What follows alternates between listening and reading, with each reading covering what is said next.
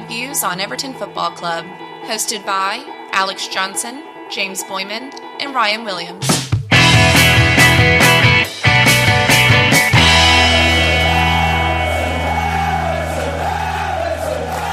Ladies and gentlemen, welcome back to the American Toffee Podcast. James here, joined by Alex and Ryan.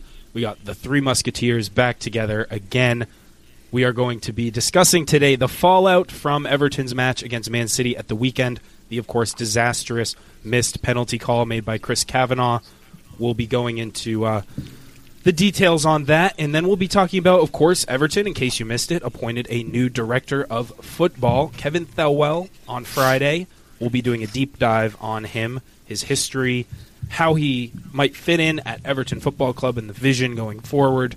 And then we'll end with uh, Ryan did a little bit of scouting of Jean Philippe Gbamin, who is, of course, on loan in Russia interesting and very Everton coincidence to send him off to Russia given the current state of the world. But Ryan watched him in his first appearance for the club, and we'll be doing the scouting report on him as well. Before we get into the Kavanagh call, we just want to remind everyone to please subscribe to the show and leave us a rating or review on your podcast platform of choice. If you want to find all of our links to social media and all the links to the podcast, you can find it at linktr.ee slash USA Toffee Pod. Find that in, in the description or if you want to join our Discord, you can join that at invite.gg slash ATP, which you should absolutely do. With that, let's get it going here. So, from Sky Sports, Everton, as of today, received an apology from PGMOL chief Mike Riley after VAR failed to award a penalty to the Blues against Manchester City at the weekend. We obviously talked a lot about it on the post match space, but the apology that was demanded by Denise Barrett Baxendale and the Everton board has now been officially issued. So, with this formal apology from the PGMOL, do we think this matters at all? Do you guys feel reassured or better about the decision in the aftermath? Well, one wrinkle about this, which is interesting, is it wasn't just for that incident. It, it, seemed like it was a greater apology if you listen to what Alan Myers said and the way other people char- characterized it which is interesting, I think. Um, I, I think if that buys us the next call, maybe that's got to be the reason for doing it. Although I don't think Frank Lampard, as critical as he was, did us any favors. Uh, hopefully, at a minimum, Kavanagh will not be on any more Everton matches, and frankly, he shouldn't be on any Manchester matches, considering he's from there. And I find that very curious because I know years ago they used to have that arrangement where they didn't really have officials from their locality ref those types of matches. I don't know why that went away. I think that would be interesting, although sure enough, I was watching today Leicester City, Burnley. Who was refing that match? The man himself. Hmm. No suspension, no punishment whatsoever, just business as usual for the man. Yeah, I don't know how. I mean, it probably they probably couldn't change it quickly enough. But I do think he's he was moved to fourth official. I think for the weekend, and and it's a benign match, a match that has nothing to do with Manchester teams or big teams. So maybe that was a punishment. We think that, that that's probably not unintentional, right? Yeah, no, I mean, an apology is an apology, and everyone's memeing it and saying like, "Oh, thank you so much." I will say, just from a, from a different viewpoint, acknowledgement of the mistake publicly is important um, to an extent. Like that also gives the public more grounds for accountability in the future to say like you are acknowledging X, Y, and Z. Because then what happened? We get the apology, and then people started quoting the apologies we've gotten in the future. I mean, excuse me, in the past, not in the future. I hope they're not. Um, so overarching point is, I mean, yeah, it does it do a whole lot now? No, but at least it's acknowledgement. That's important to an extent. So yeah, I mean, I think the key is right. It, it, my high school soccer coach used to say, and many others have said, it's only a mistake if you don't learn from it. So, what lessons do we take from this, and what improvements are implemented so that we're not dealing with this exact same situation in just a couple of weeks, right? Or in a couple of months? What changes can they make to increase the level of transparency and accountability, which are two themes that seems like we talk about every single time one of these horrible decisions is made. And then it feels like it kind of they brush it under the rug, they make the apology, and then it just a couple weeks later everyone forgets about it until then the next call takes center stage and, and moves on but i think there are like a, a, lot of opportunities for to improve the process obviously the var system utterly failed at the weekend, as it has failed multiple times in the recent past. And so, uh, curious what people you guys think about what they could change or what improvements could be made. Did the system fail? Well, I, so I bring this up for one reason, one reason only. The way I understood the system to be uh, works everywhere else is it's an assistant. It doesn't make the calls. And I think that's the biggest disappointment of it. I mean, I don't get any impression whatsoever that Mike Riley has interest in transparency or accountability. Because look, for my my take is this: uh, the sport is hard to officiate, but having one person there to put their singular subjective interpretation of things and it is an interpretation of the rules at all times. That's fine. But where I got a real problem with it is, and I think it breaks down, is where someone else makes the call.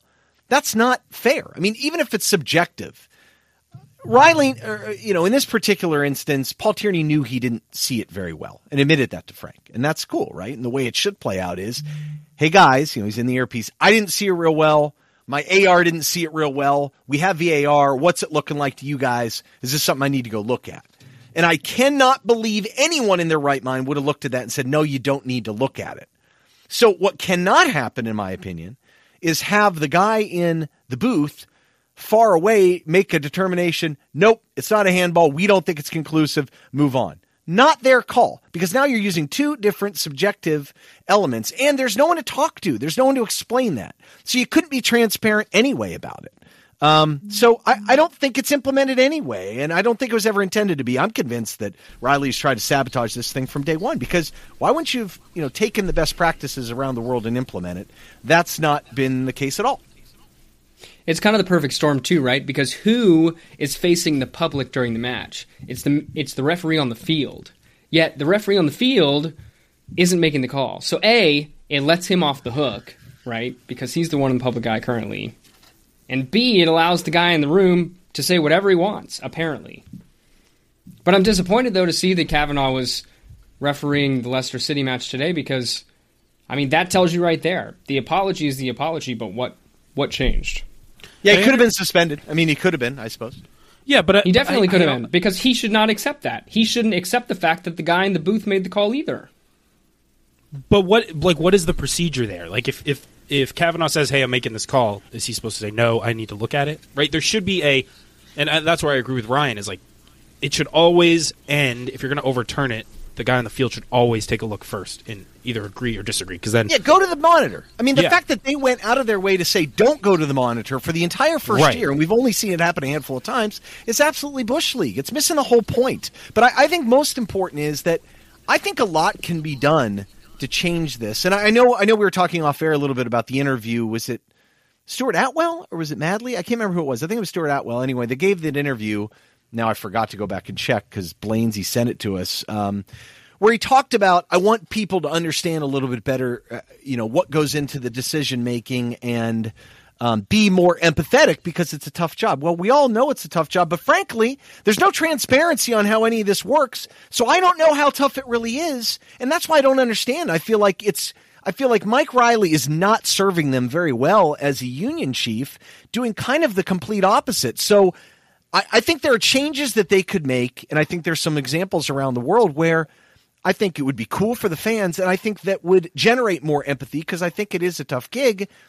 What do you guys think about the way we do things in the U.S. and maybe some other places that I think would be really interesting in the Premier League if they were to ever adopt it? Yeah, look, I mean, and it's it's not just the U.S. right? You look at Australia. What is going on in these conversations between the guy in the booth and the guy on on the pitch that can't be transparent? Why can't we hear what the conversation is like? Is there some secret code? Is there, you know, confidential information being exchanged? No. I understand the PGMOL's perspective of, you know, you want to protect your guys, just like anyone who's leading a group wants to do. But I think it can be mutually beneficial to improve the transparency because then, as Ryan said, we have more empathy for them. And you look at, for example, football in the U.S., American football. Refs make a call, they go out, they announce to the entire stadium, hey, here's the call, here's the reasoning for the call. Um, you look at basketball the refs make a call. They go to video to review it. They come over to the broadcasters sometimes who are, who are announcing the game and say, hey, here's what we saw. Here's what happened. Here's why we're making the call.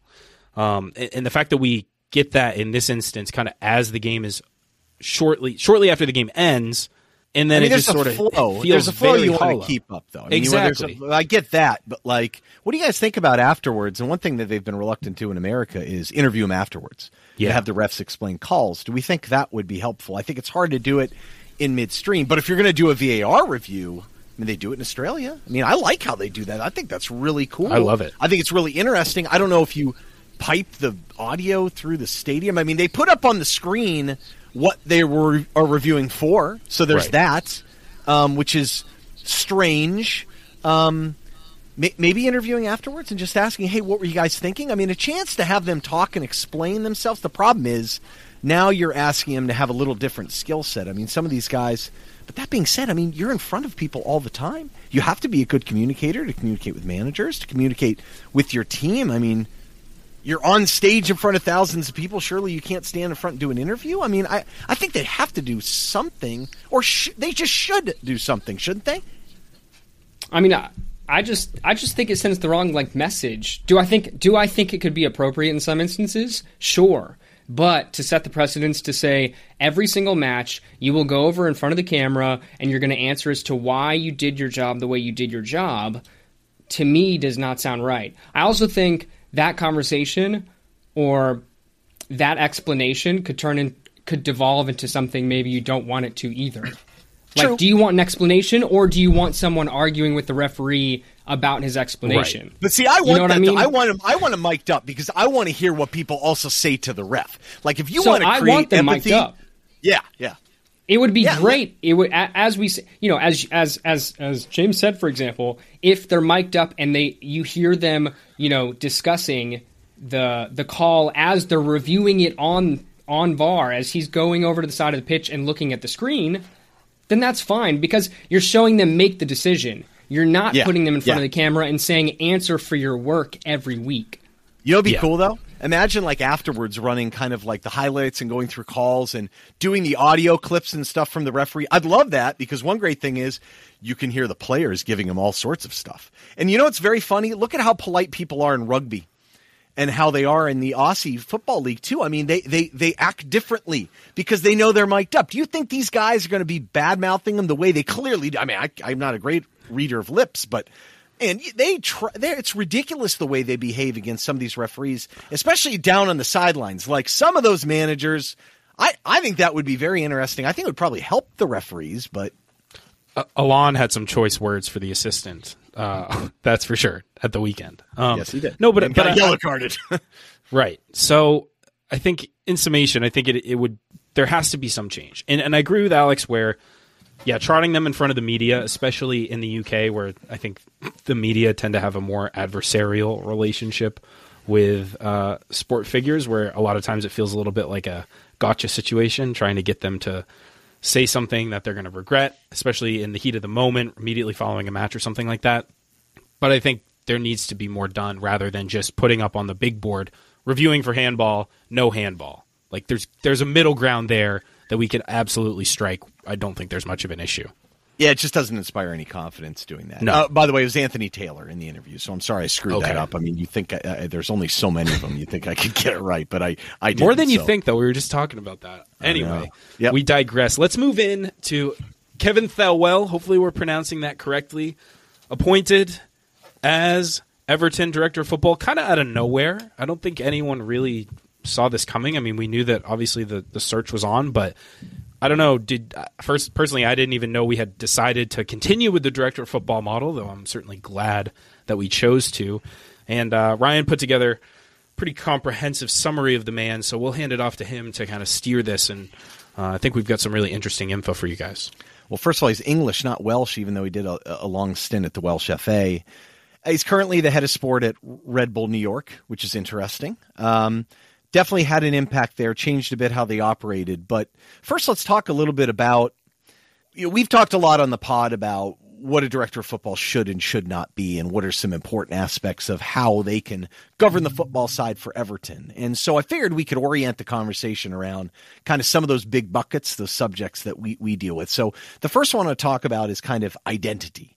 And in this case, it's footballing identity. You know, I, I, think that's something that needs to be passed down from above. A club identity is something we should be doing too, but we're talking about the football identity aspect of it. Um, focus on youth, also a focus on development. That's kind of category three. And then the last one's kind of team building or succession planning, strategic management, you know, uh, trading players and managers and how to do that strategically. I think that's kind of like the last bucket. Um, before we do that, though, let's talk a little bit about his resume. Uh, the first thing we see is his time at the the Welsh FA, and it was a lot of coaching classes, and he's a coach himself. He has his pro license, which I think is helpful.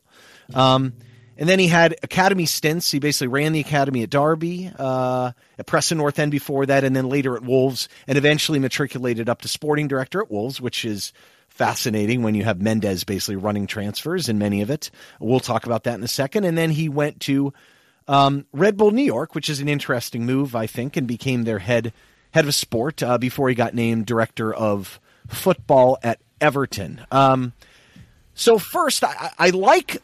I think there are a lot of different experiences in there that are somewhat unique that I think is going to help us understand a little bit maybe what he might be thinking in these areas. But let's start with identity, footballing identity. And first, so gentlemen, we've talked about this a lot. No reason to beat it into the ground, but why is it important? I mean, it's, it's critical for the long term sustainability, and it, bleeds into everything, right? Your identity is like your mission statement, your core.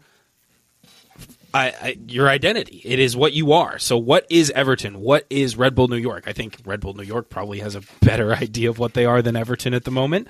Hopefully, that's what the new director of football will help solve. But if you have that as your anchor, as your basis point, then it bleeds into everything else you do. We've talked so much about how the identity needs to be set at the very highest level and leave it for the rungs below that on the ladder to execute on that identity and operationally achieve what you're looking to achieve with that identity. So, what are Everton? I don't know if we have that answer. Hopefully, you know, he was asked that question in the interview, what he thinks we should be, but he even shouldn't be the one setting the identity. It should be his mandate to say, here's the identity, now go and realize it. Yeah, it's kind of like you he know, sets the football identity as a derivation of the greater identity of the club. You know, I think that's how it should work.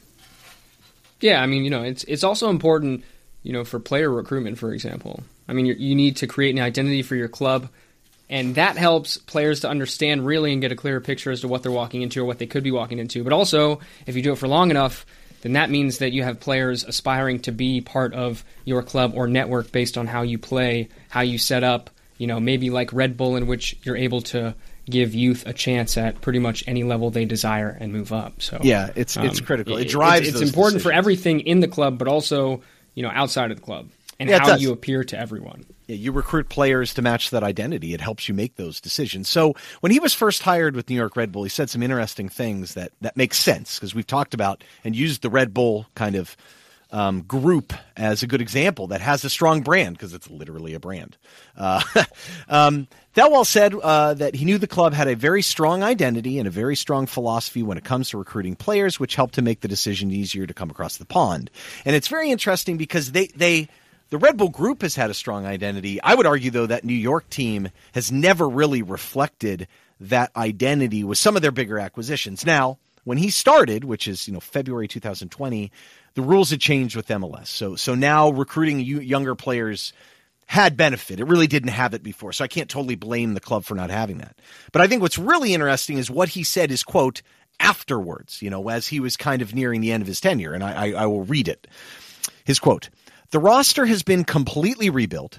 There is a clear sporting vision now in place as part of a strategic five year plan, and the pipeline of young talent is now stronger than ever. Now, before we get into young talent. I think it's safe to say that having an experience in the Red Bull group with that strong brand, you know, aggressive, disruptive, and, and knowing the playing styles and Leipzig and Salzburg do that, and they recruit young players that are aggressive to fit that, that can only benefit us. And some of this five year plan stuff, I mean, you have to, Matt, that sounds like music to the American Toffee podcast ears. Yeah, I mean, you know, what, when I think about Red Bull in general, and the fact that he's worked in within the Red Bull umbrella, is the fact that you have a brand across numerous clubs with the same identity, and they execute it well, pretty much, right? So what that tells me is not only do they have a clear identity, but they also have clear processes as to how they achieve that identity in numerous countries at numerous levels.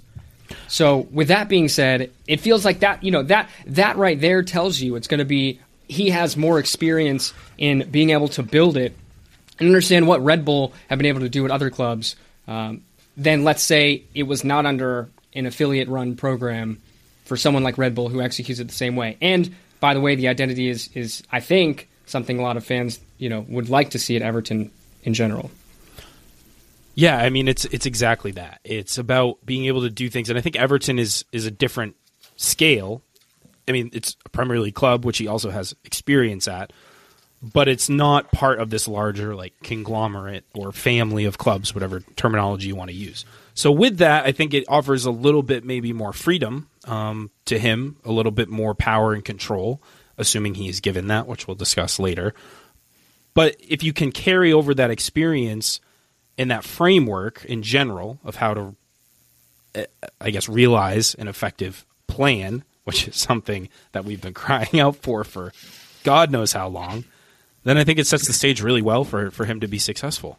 And surely he's laid this out in interviews. So, I mean, that's part of the benefit to him. He's, it's not someone that's going in that's never operated in a successful organization. Alex, you hit the nail on the head, too. To be part of this group, you've got to be good. I mean, they don't hire just anyone to do these jobs. So I think that's an important facet, too. So let's talk about, he mentioned pipeline of young talents. So that's, that's twofold, I think. So the second category is a focus on youth now, we heard a little of this from Marcel Brands, but let's talk about this a little bit. Why is this important? Because this isn't just academy to me, too. This is also why you would buy a younger player that's maybe not quite in their prime yet rather than a ready-made player. And we've talked about this a lot. It's just too expensive to do. But but maybe you guys let's talk a little bit about why that is important for a club like Everton. We talk about all the difficulties that we've had financially, right? For so long. And part of it is just really bad spending that you're sinking costs into players where you're never going to see any kind of return. And that's been a recurring theme. That's not new to anyone who's even passively watched Everton. And so you really need to look for high, essentially some of it may be higher risk, but you also have the potential for much higher return. You're not getting maybe the ready-made article, but you're getting the player who could buy for 5 million, sell for 20, sell for 25. You're you're multiplying you're you're just making profit on these players, and you're setting the stage and setting the precedent that hey, we can actually give young players a pathway. In turn, leads more youth talent into your club. You can start to develop a reputation. You can start to get the ball rolling, and then it starts to snowball. And all of a sudden, you know, we arrive at a club that has an external facing identity that players are actually. Uh, it actually appeals to players, and they want to come play for you. Yeah, they yeah, you know, if you're, if you're they have to work together, no question. Youth and identity kind of have to mix together. Sorry to interrupt you, Alex, but go ahead. No, no, you're good. And and you know when we're talking about a five year plan, a strategic plan, um, and and you know we'll we'll kind of touch on that more later on in the segment. But really, if you're talking about youth players, and as with any skill set, younger players are more permeable.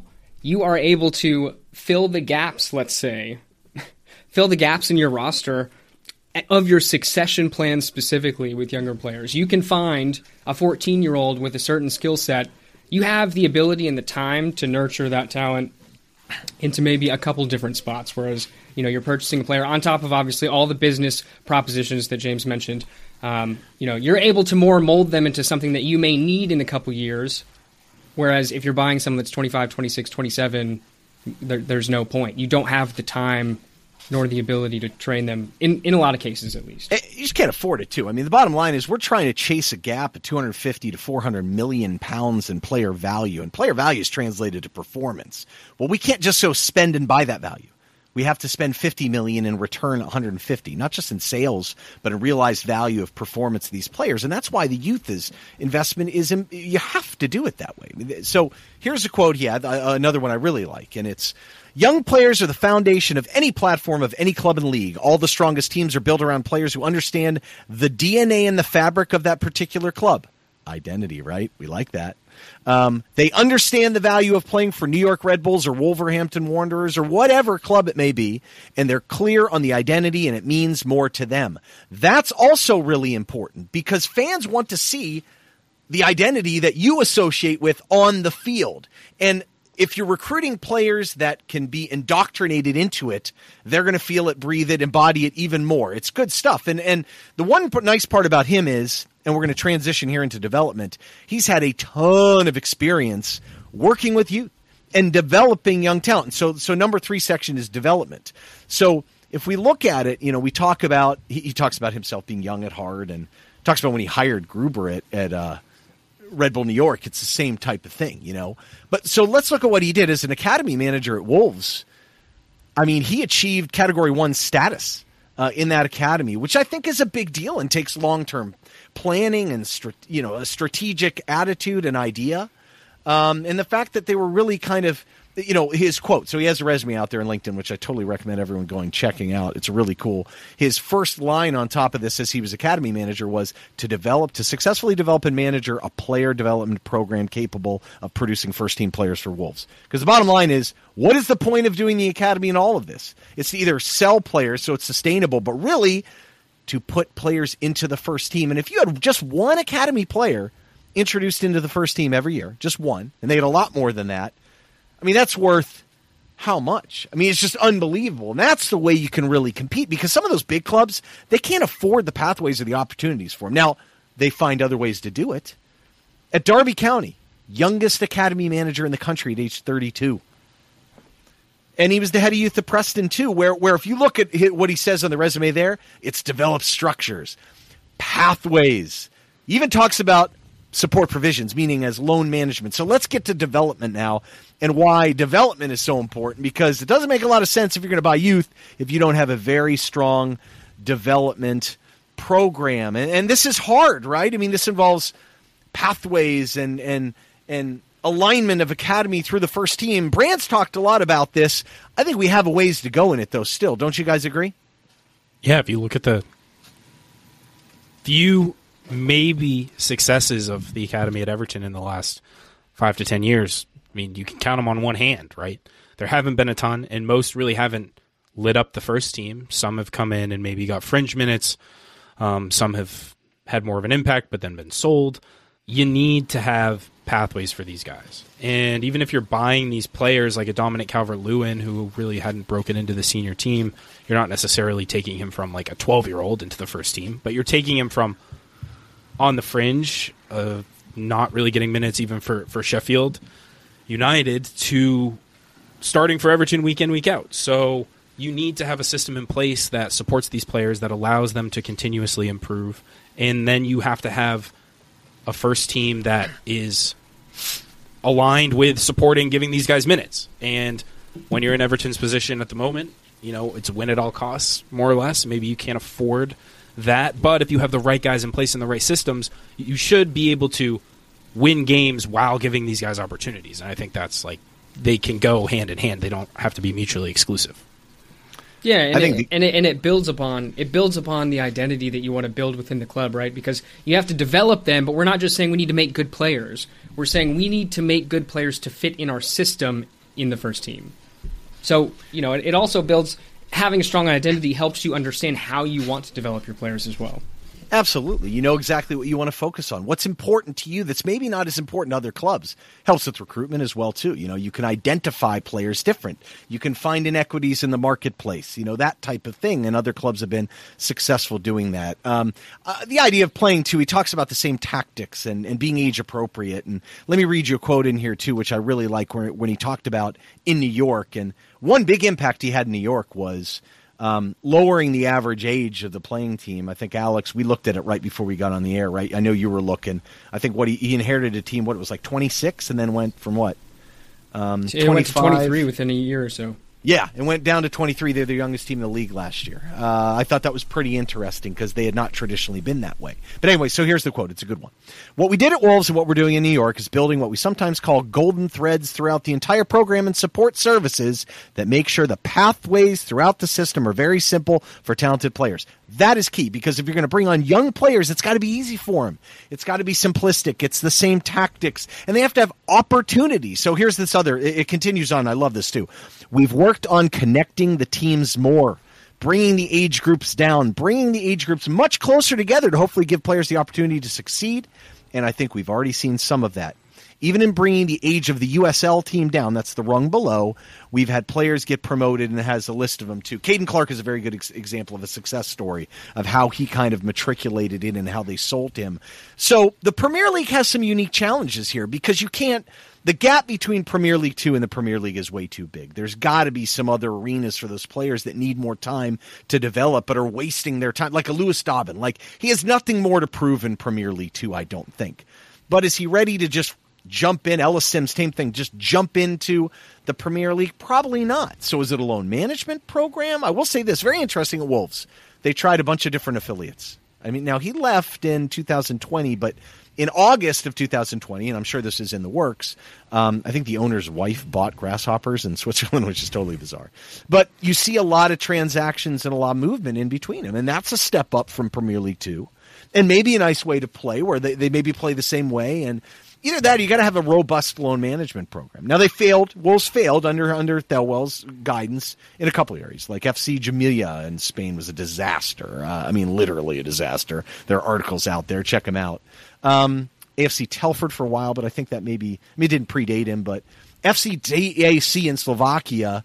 They're contenders in that league now. They've transformed that team. That that's that's what I'm talking about. It'll be very interesting to see whether Everton maybe set up some affiliate programs or maybe even buy over, well, not if they're seizing all the Russian assets, but buying over, uh, you know, a club or, or you've got to create some sort of consistent pathways. And while we've done some loans that have been okay in nature, some have been good, some have been bad. You lose control of these players even out on loan. So how do you do that effectively? There is a way to do it. Buying clubs is one way. Having affiliate arrangements is one way, but this is something we still need to improve upon. Am I? Uh, uh, don't you agree, James? Yeah, totally. Because you're you end up looking for loans for guys, and they could go. You know, you think you have a good fit, and you look at Anthony Gordon, for example. He goes out on loan, starts to play. Manager gets under pressure. He stops playing.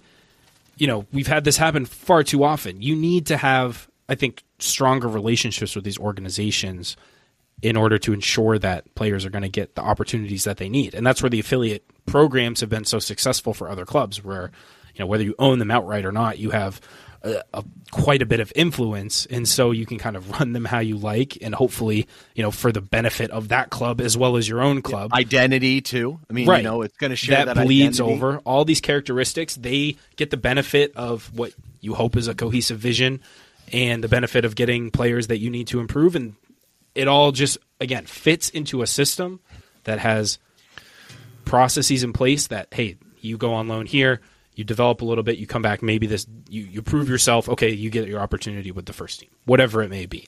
Um, and, and that is going to be so critical because we've loaned guys to tons of different clubs and it's impossible to really make a ton of guarantees about what these players will be able to do get in terms of minutes and then they come back and they really haven't made the most of their opportunity or haven't been given the opportunity to take advantage of and you've essentially wasted a year of their development. They're now, you know, from 17 now they're 18 or they're 20 or whatever mm-hmm. and you know it, it becomes that much harder to actually get them into a position where they're ever going to play for Everton's first team.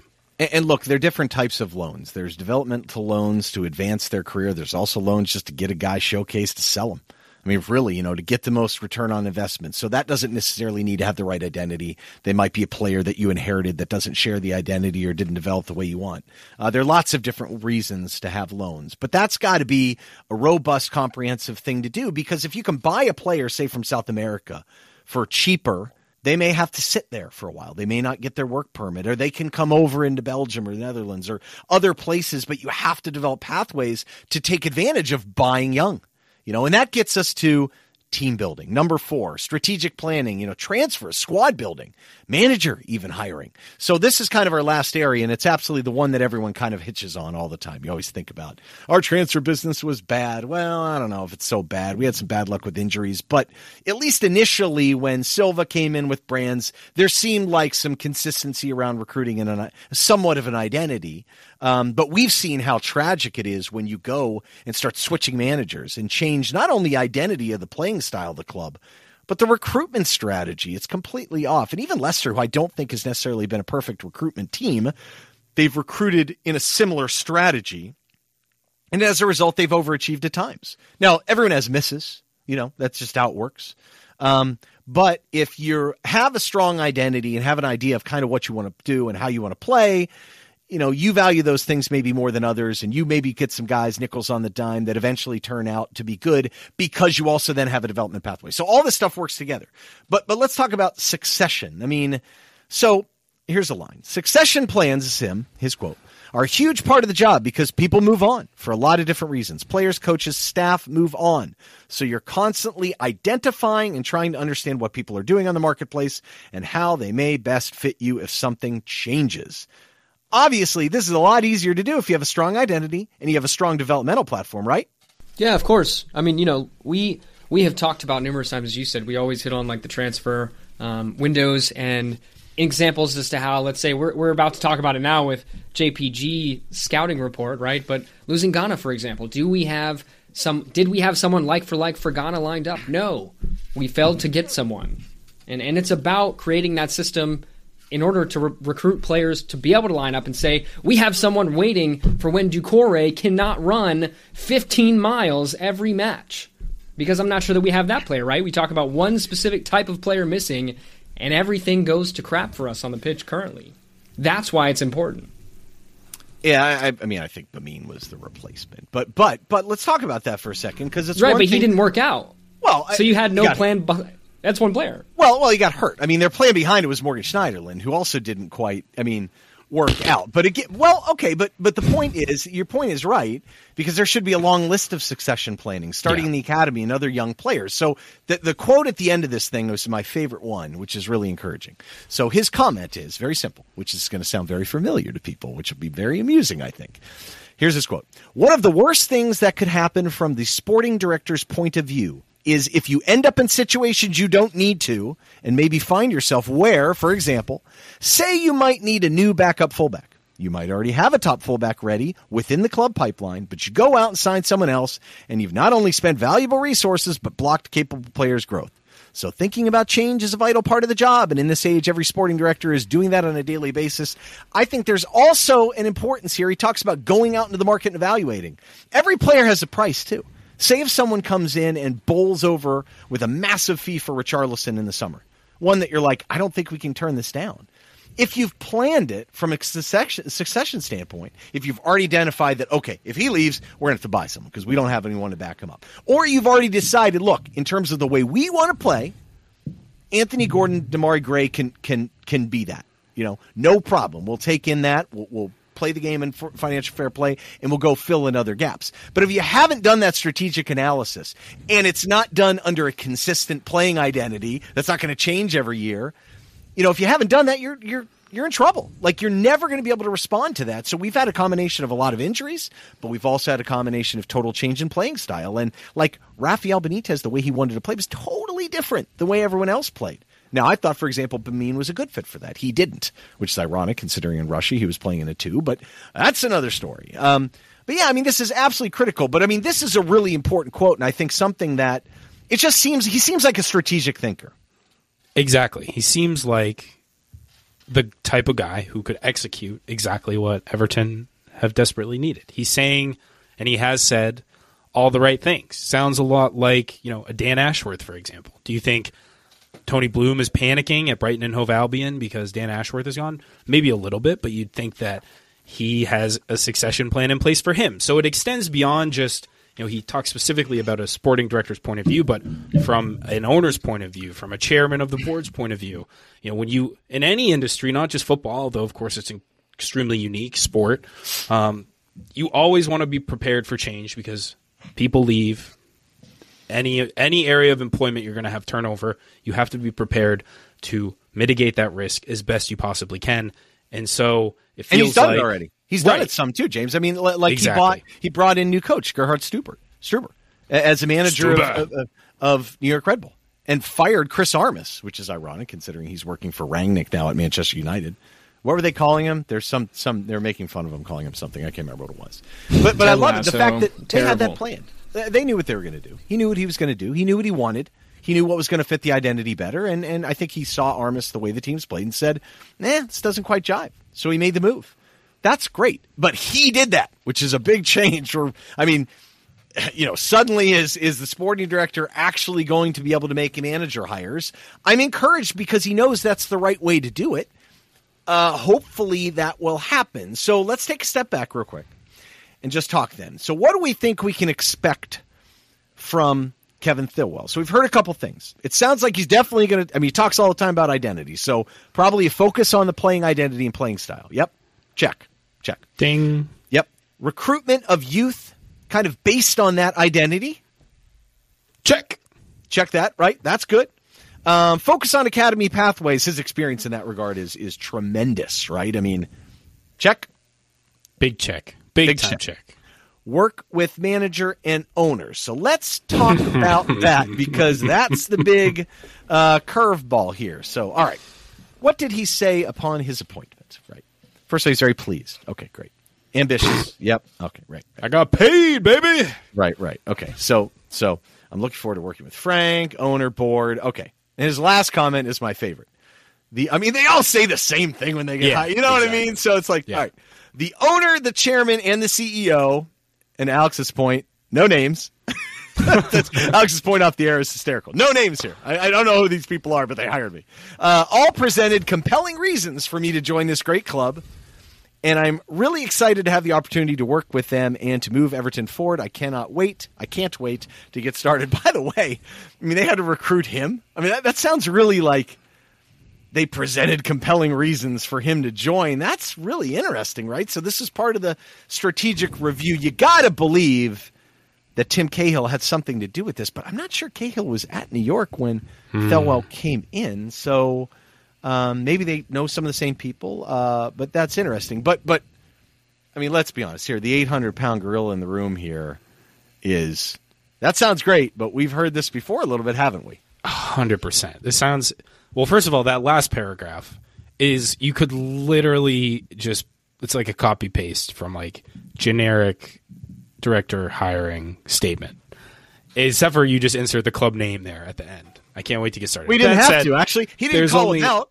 So like yeah, other than the club name, like the owner, chairman, CEO, everyone right, could say right. this, Just you the know? hierarchy. believe in me. Um, but yeah, Ryan, you're right, and, and this feels exactly like what Marcel Brand said when he was hired. The same kind of four core tenets: identity, top-down identity, recruitment based on that identity. You want to bring the youth up through that that system. You want to have pathways for young players to succeed. You want to have a good relationship with the manager and make sure you're all aligned with the same vision. And yet, what unfolded was Marcel Brands leaving because they had dramatically different directions about the future of the club. So, what has changed about those respective visions? Because if Thelwell is saying the exact same things Marcel Brands was saying, yet a few months ago they were dramatically different visions, something's got to give. So, you would hope, and I personally hope, that the owner has learned a valuable lesson in trusting the right people and letting people do their jobs who are far more qualified to be making footballing decisions. And that's what guarantees have been made to Thelwell in order to get him on board. Do we think I- that's what happened? Part of me thinks we just we're like, hey, we'll give you you know X million dollars a year. Come, come save us. And so my like, okay. concern. So so all right, to be objective here, to be objective. When he was at Wolves, he was doing recruitment here in the Premier League. They did very well. Granted, they were you know, it's the most expensive team probably ever to be in the championship. So I can't give him too much credit for rolling with the championship. I mean, come on. Um, my concern is, my one concern is, is he really doing the recruitment here? I mean, he basically, I mean, Mendes, I mean, Fosun bought into Gestifute. So Mendes was literally formally linked. Now they've had to break that link somewhat for, for legal reasons. But the point is, I look at the recruitment. So at Red Bull New New York, the first thing that stood out to me the last year, they did a lot of business with Bestwick Sport. A lot. Like Lewis Morgan, Tom Edwards, Gutman alone. I mean, that's that makes me a little nervous because I'm kind of like, well, that's working with agents. Now every every sporting director has to work with agents. So there's nothing wrong with that in theory. But let's talk about Wolves recruitment. So uh, it's hard to tell how much is him and how much is Mendes because I mean, look at the names. Jimenez is the first one that stands out. Well, he's not Portuguese. It wouldn't have been Mendes. I think Mendes kind of did that. Uh, Dendoncker, I don't think was. He was a Wasserman guy. Johnny Otto was not, but he's not really panned out. But you know who was Mendes? Podence, Neves, Neto, Traore, Jota, Semedo, Trincao, Rafa Mir, by the way, who's I like, uh, Doherty, Cavaleiro, who they sold, Bruno Giordano, who's he liked but never really worked out, Rui Patricio, Moutinho. These guys were all Mendes guys. Patrick Cutrone might not have been.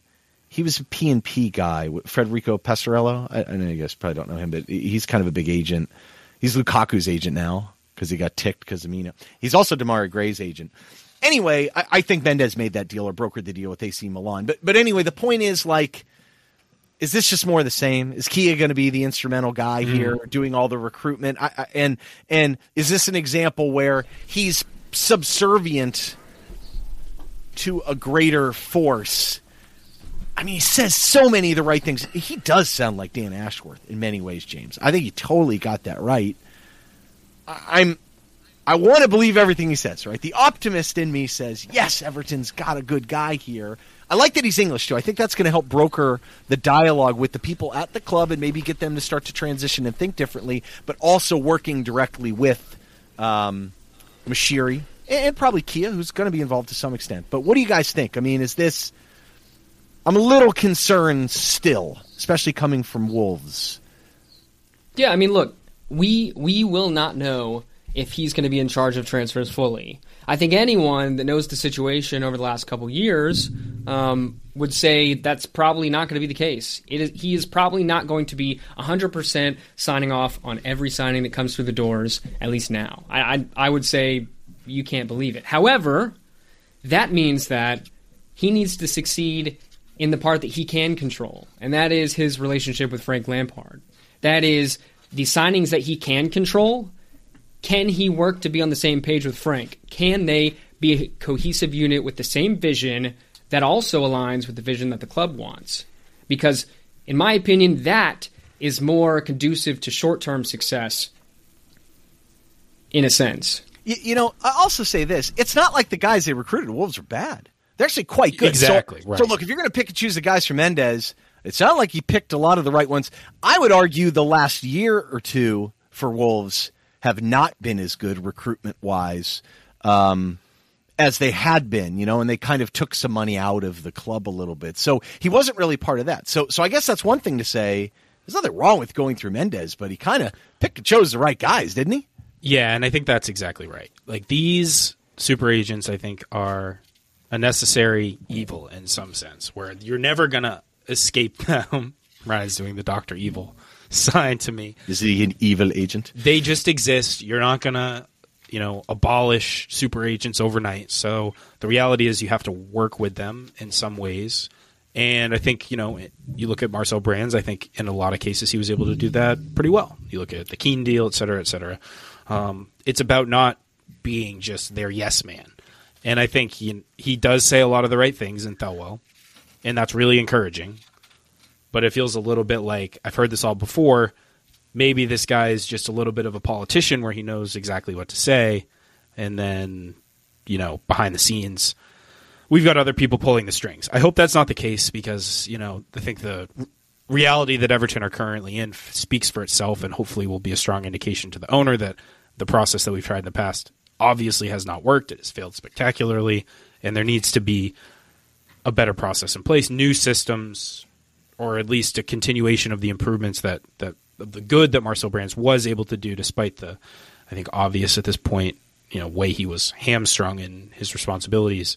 So, I'm optimistic. I'm glad that we decided to go with a director of football. As you said, Ryan, if you're gonna be victim to working with the super agents, at least get the good ones and don't let them hand you the duds.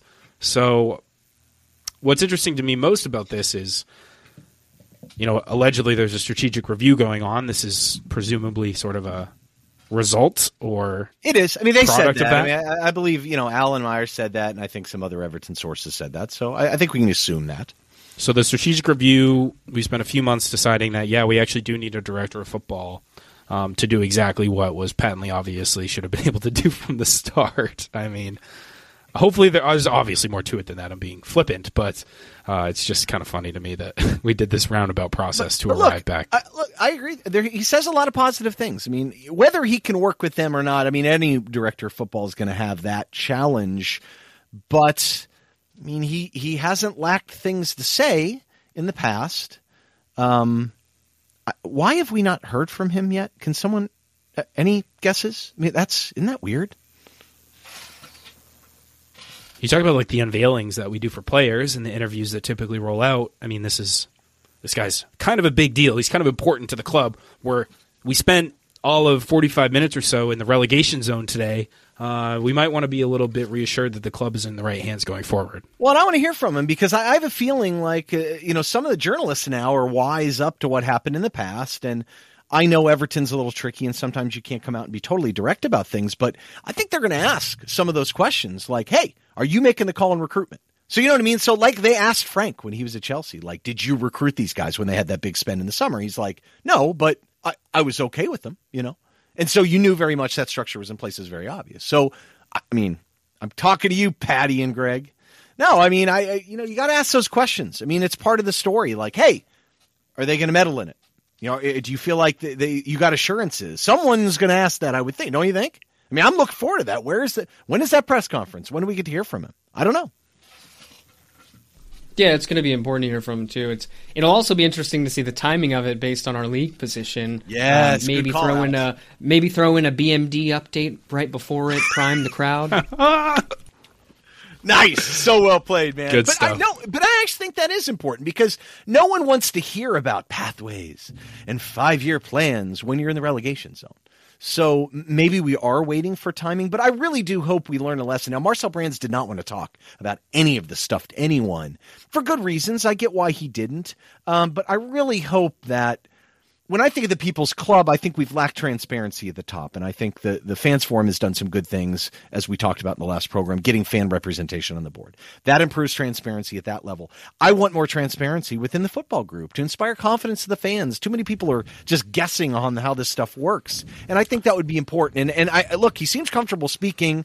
He talks the right language, says a lot of the same things. I'm optimistic that this is going to happen. Certainly, it looks like someone that you can put in front of the camera. Absolutely. And again, you know, he's a young guy. He fits in with our young manager. Could this be the revival of Everton? We've got a new youthful exuberance about us. Hopefully that extends to the uh, to the first team as well. But I do find it funny how the theme of uh, transparency kind of extends from our initial segment on the. PGMOL to Everton's director of football appointment. But with that, I think that's probably a good spot to end. Unless either of you have any last thoughts, we can move into Ryan. Thumbs up, though. Well, I mean, what do you think? Thumbs I up. mean, I, Heck I- I think thumbs up. What He's I, got a I mean. I, I'm pretty optimistic about it. If I'm being honest, Alex, thumbs Um, up. Optimistic. Yeah, I'm, I'm I'm pretty optimistic to be honest. I mean, you know, Cautiously The question marks all well, no, I mean the question marks all lie with what the owner is going to do, right? Not necessarily. We're just questioning, you know, a is he going to have control of transfers? That you know that's part of the job, not not the whole job, and we surely need a lot more than that. and I think it's really reassuring. Ryan touched on it. I'll just wrap this up really quick. Was just the way in which he kind of rose through the ranks of doing a little bit of everything. Where he came from being managing an academy to managing a youth team to again managing an academy to being a sporting director. So he's seen from the ground up how these things are done successfully, and hopefully he'll be able to provide feedback and really truly get involved at the very grassroots level and you know implement changes and not just necessarily be this overseeing from a very high level. Hopefully he can, he can dig in. And with that, Ryan, let's talk about Russia, not about the current state of the world and war and politics and all the horrible things going on, but specifically about Jean-Philippe Gbamin making an appearance for his lone club CSKA Moscow. We're not going to talk about Mykolenko's tweets. We can, but No, let's not. Um, it was wild. I'll just say that. he had some choice words to the uh, Russian time. captain, Artem. Uh, anyway, yeah, let's talk about this. As I did uh, decide to watch one JP Gbamin in Russia, um, just to see how he did. Now he- played 89 minutes the other night against uh, Spartak Moscow, who is. It's funny they've so they didn't ban Russian clubs from playing in the Russian league. I think maybe some people are confused about that and saying we got to get Gbamin back. And I mean, there's only one Russian team that's really affected by being banned from Europe, and that was ironically Spartak Moscow, who they played. Um, so look, he played 89 minutes for him. They won 2 0, which is lovely for them. Uh, he played, they played in kind of a 3 4 3. Um, he was one of the two central midfielders next to, um, uh, next to Yusuf uh, Yazıcı and who's more of like an attacking player, which is kind of good because uh, he was playing a little bit more defensive oriented, but he wasn't sitting necessarily. Uh, he was moving back and forth a little bit. Um, there were some positive guys. I mean, he, he looked comfortable on the ball very much at times. Um, some of his passing was crisp and, and showed his passing range that we saw before he came over. I loved his positioning in possession. You know, he was showing great support for people, took off with the ball a couple times, showed how big and athletic he is he absolutely wrecked a couple guys, which I loved because we hadn't seen it all, and he used to do this at Mainz all the time. There, there was one moment in particular. Well, he laid someone out in about the 55th, and I just started laughing out loud because he just crippled someone. And then there was this moment in particular in like the 72nd where he gets the ball, like there was kind of a loose ball, and he picked it up and he went to take off. And um, Martins Pereira is a guy who plays for Spartak, who or plays for um, Spartak, right, who they're playing against, people maybe don't remember, but he was with Young Boys for a little bit and grew up in Lyon. He's a big guy. He's like six two. Well, Bamina's trying to take off with the ball and he's grabbing him and holding his shoulder. I mean, he literally tucked his shoulder in and just absolutely gave him a get off me. Just, I mean, laid him out. Like literally. And he went down and pretended like he was dead. They called nothing. It was awesome. He just put his shoulder down. It was just like, get off me. Boom. Just lays him out and takes off. I was like, yeah, hey, where's that been? I mean, could have said if he did that to anyone, would have literally given him a standing ovation. Um, so there were some negatives though. He wasn't perfect. Um, he lost the ball a couple times in traffic, and and I think a lot of that was he wasn't checking his shoulder. His awareness wasn't as maybe good as I was hoping. Uh, I don't think his full awareness is there, but. I mean, you, you, it's kind of stuff you expect when you haven't played for two years, don't you agree? I mean, that's like if you had to pick and choose the things like a couple of his passes didn't have the perfect weight. Many did, though. I mean, really, most of them did.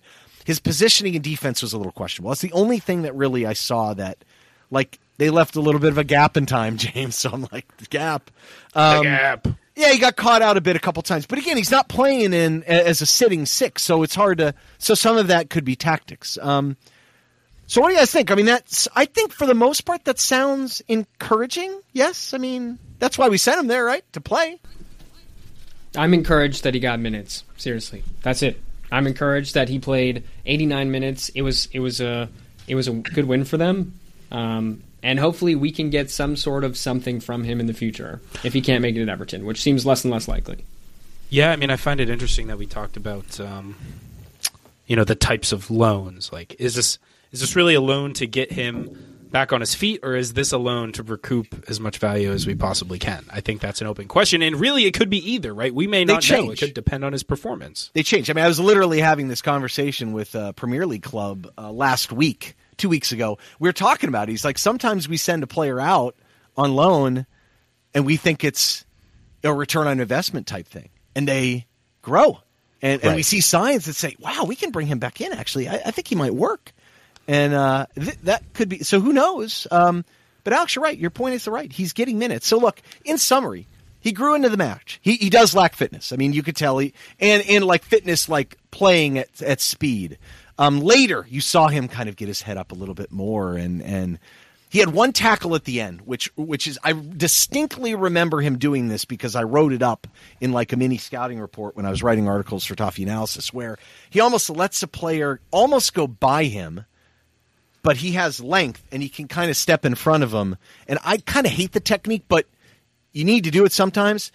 And he just sticks his leg out and puts his body in front. And the dude just kind of goes flying, you know, and he just wins because he's so powerful. I was like, that's. I started to see some of the player that I saw. Um, only really the defensive positioning concerns me, like I said. Um, eh, but I saw a lot of the player I remember, so I think that was encouraging. Yeah, I hope he comes back. I i i want him to succeed maybe more than any player in the Everton squad, besides maybe like Tom Davies or uh, Jonjoe Kenny, one of the local lads, because he's just had such bad luck.